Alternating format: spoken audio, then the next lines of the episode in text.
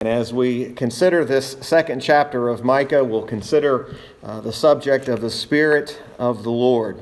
Micah chapter number 2, considering the Spirit of the Lord. The Bible says, Woe to them that devise iniquity and work evil upon their beds. When the morning is light, they practice it, because it is in the power of their hand. And they covet fields and take them by violence, and houses and take them away. So they oppress a man in his house, even a man and his heritage. Therefore, thus saith the Lord Behold, against this family do I devise an evil, from which ye shall not remove your necks, neither shall ye go haughtily, for this time is evil. In that day shall one take up a parable against you, and lament with a doleful lamentation, and say, we be utterly spoiled. He hath changed the portion of my people, how he hath removed it from me. Turning away, he hath divided our fields. Therefore, thou shalt have none that shall cast a cord by lot in the congregation of the Lord. Prophesy ye not, say they to them that prophesy, they shall not prophesy to them that they shall not take shame. O thou that art named the house of Jacob, is the Spirit of the Lord straitened?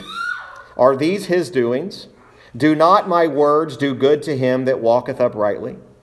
Even of, my, even of late my people is risen up as an enemy. Ye pull off the robe with the garment from them that pass by securely as men averse from war. The women of my people have ye cast out from their pleasant houses, from their children have ye taken away my glory forever. Arise ye and depart, for this is not your rest because it is polluted. It shall destroy you, even with a sore destruction. If a man walking in the Spirit in falsehood do lie, saying, I will prophesy unto thee of wine and of strong drink, he shall even be the prophet of this people. I will surely assemble, O Jacob, all of thee. I will surely gather the remnant of Israel. I will put them together as the sheep of Bozrah, as the flock in the midst of their fold. They shall make great noise by reason of the multitude of men. The breaker is come up before them. They have broken up and have passed through the gate and are gone out by it. And their king shall pass before them, and the Lord on the head of them. Let's pray together. Our gracious Heavenly Father, we thank you for the reading of your word. We know that it is the reading of your word that instructs us and teaches us. And Father, we, even as we read this together, there are so many lessons that come to our mind and so many thoughts as we stop and consider who you are and what you have done. Lord, we know that all throughout your word you have given a command, you've given the word that is to be obeyed and to be followed. And Lord, we know that oftentimes we fall woefully short of what you've called us to do. We thank you for the forgiveness of sin. We thank you, Father, that even when we were wandering away from you, you brought us back into the fold. Father, we pray for those that have wandered away from you today. Father, we realize that, uh, Lord, there are so many things that are vying and pulling for the attention of even believers today. And Father, I pray that our minds and our hearts would be stayed upon Almighty God that we would have no desire to be anywhere but near you. Lord, we thank you that you have not left us unto ourselves, but you have provided a remedy for our sin. And that remedy is found in the Lord Jesus Christ.